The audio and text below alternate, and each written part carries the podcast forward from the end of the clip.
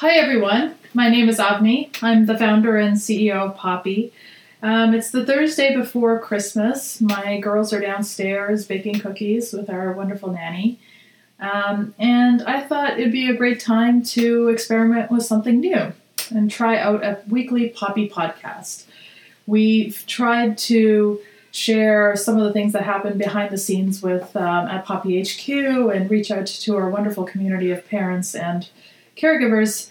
But sometimes um, there's nothing that beats just um, chatting it out. So we're going to bring on fun guests to talk about everything from meals and um, childcare and just the logistics of having our crazy kids.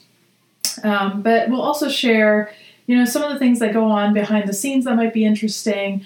Um, everything from how do we vet our caregivers and what questions should you be asking?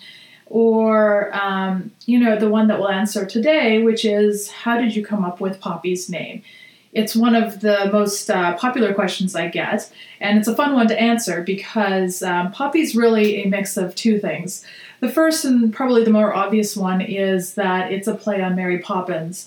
When I was thinking of what to call this little um, this little brainchild of mine, um, you know, I thought of what the ideal caregiver would be, and um, just Poppy as a play on Mary Poppins um, felt very right to me.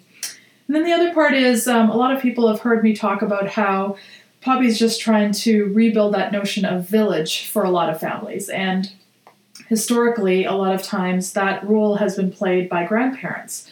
And uh, Nanny Poppy is a name that a lot of um, folks will call their grandparents in different cultures. And so I also loved that um, meaning behind the word poppy. So there you have it a couple of different meanings for poppy.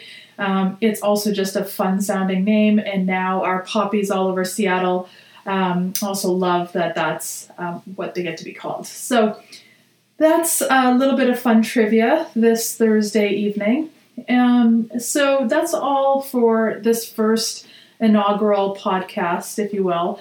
Um, next week we'll get a little bit more formal and uh, talk about some of the things that are coming up in the new year that we're really excited about.